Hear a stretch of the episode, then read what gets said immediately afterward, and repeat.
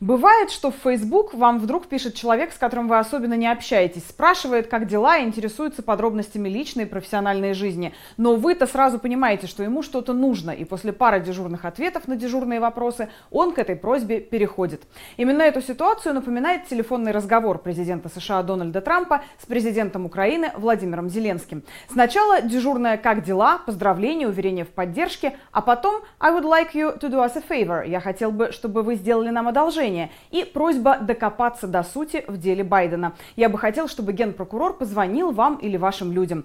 В целом стиль разговора более чем неформален. Если прочитать некоторые фразы, не зная о том, что их произносят государственные лидеры, можно подумать, что говорят, к примеру, два соседа.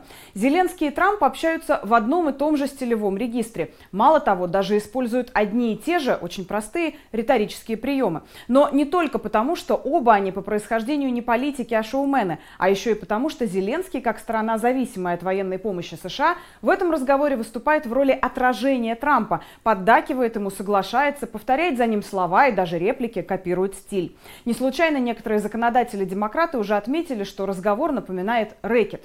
Всем известно, к примеру, что любимые приемы Трампа – это многократные повторы и сильные прилагательные great, terrific, fantastic. Зеленский в этом от него не отстает. Говоря об обновлении украинского политического аппарата, он заявляет, вы для нас в этом отличный учитель. В этой фразе, кстати, мы видим отражение еще одного трамповского приема – прямолинейного лобового комплимента, который часто напоминает грубую лесть. «За вами следил весь мир. Это фантастическое достижение», – восклицает Трамп. «А вы отличный учитель», – вторит ему Зеленский. Кстати, слово «great», «великий», «отличный» звучит в разговоре в общей сложности 9 раз.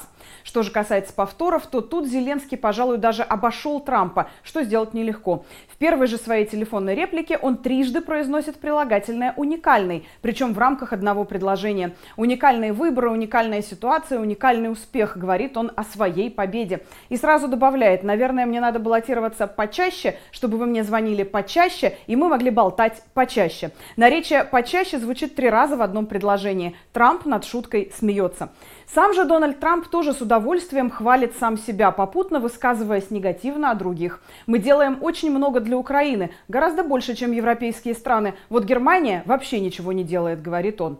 Прием хвостовства – один из любимых в арсенале Трампа. И Зеленский, чувствуя это, отвечает тем же. А я, когда был в Нью-Йорке, останавливался в Трамп Тауэр. К концу стиль разговора и без того, как я уже сказала, очень простой, становится еще более неформальным. Ну, в общем, вам перезвонит генпрокурор, говорит Трамп а Зеленский приглашает его в Украину и рассуждает, можем полететь на моем самолете, можем на твоем, твой, наверное, лучше. Завершая разговор, Трамп по привычке использует прием кольцевой композиции. Произносит слово «fantastic», с которого фактически начал звонок. Впрочем, ситуация действительно кажется во многом фантастической. Как пишут пользователи Фейсбука, как будто невидимый режиссер решил скрестить сериалы «Карточный домик» и «Слуга народа».